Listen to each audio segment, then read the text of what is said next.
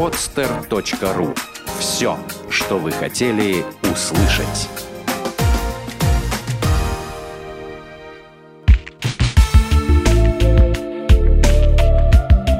Отвечаем на вопрос «Почему?»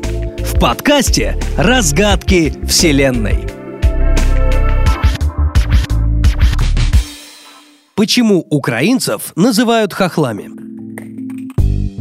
Считается, что слово «хохол» связано с длинным чубом на гладко выбритой голове запорожских казаков. Хотя сами украинцы называли такую прическу словом «оселедец», в свою очередь, исследователи утверждают, что слово «хохол» тюркского происхождения, и его можно перевести на современный русский язык как «сын неба» или «небесный». И с украинцами данный термин непосредственно не связан.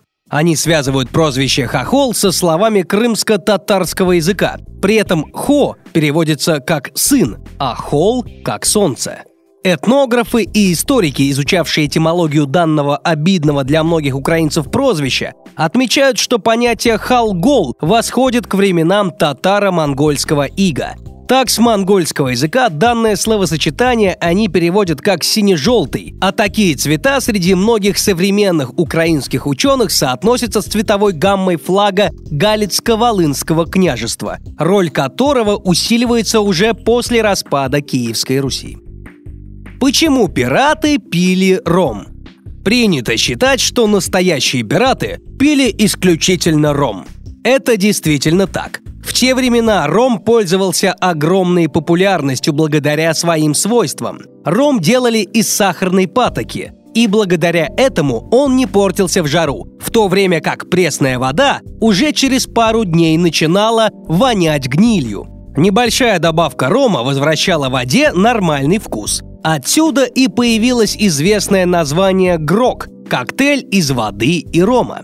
Естественно, так как пить хотелось постоянно, то и ром с водой употребляли очень часто. Неудивительно, что практически все пираты были ужаснейшими пьяницами. Количество выдаваемого пиратам рома практически не лимитировалось. И поэтому морские походы часто превращались в форменные попойки и заканчивались катастрофами. Кстати, пираты любили и пиво. Однако оно часто портилось, и поэтому его было меньше, чем рома. Вино тоже было на пиратских кораблях, но считалось офицерской привилегией. И пили его мало и редко.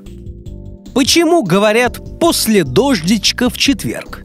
Выражение «после дождичка в четверг» возникло из-за недоверия к Перуну, славянскому богу грома и молнии, днем которого был четверг. Мольбы к нему часто не достигали цели, поэтому они сбыточным стали говорить, что это случится после дождичка в четверг.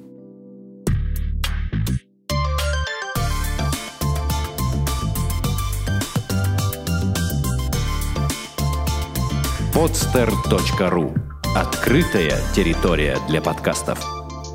Скачать другие выпуски подкаста вы можете на podster.ru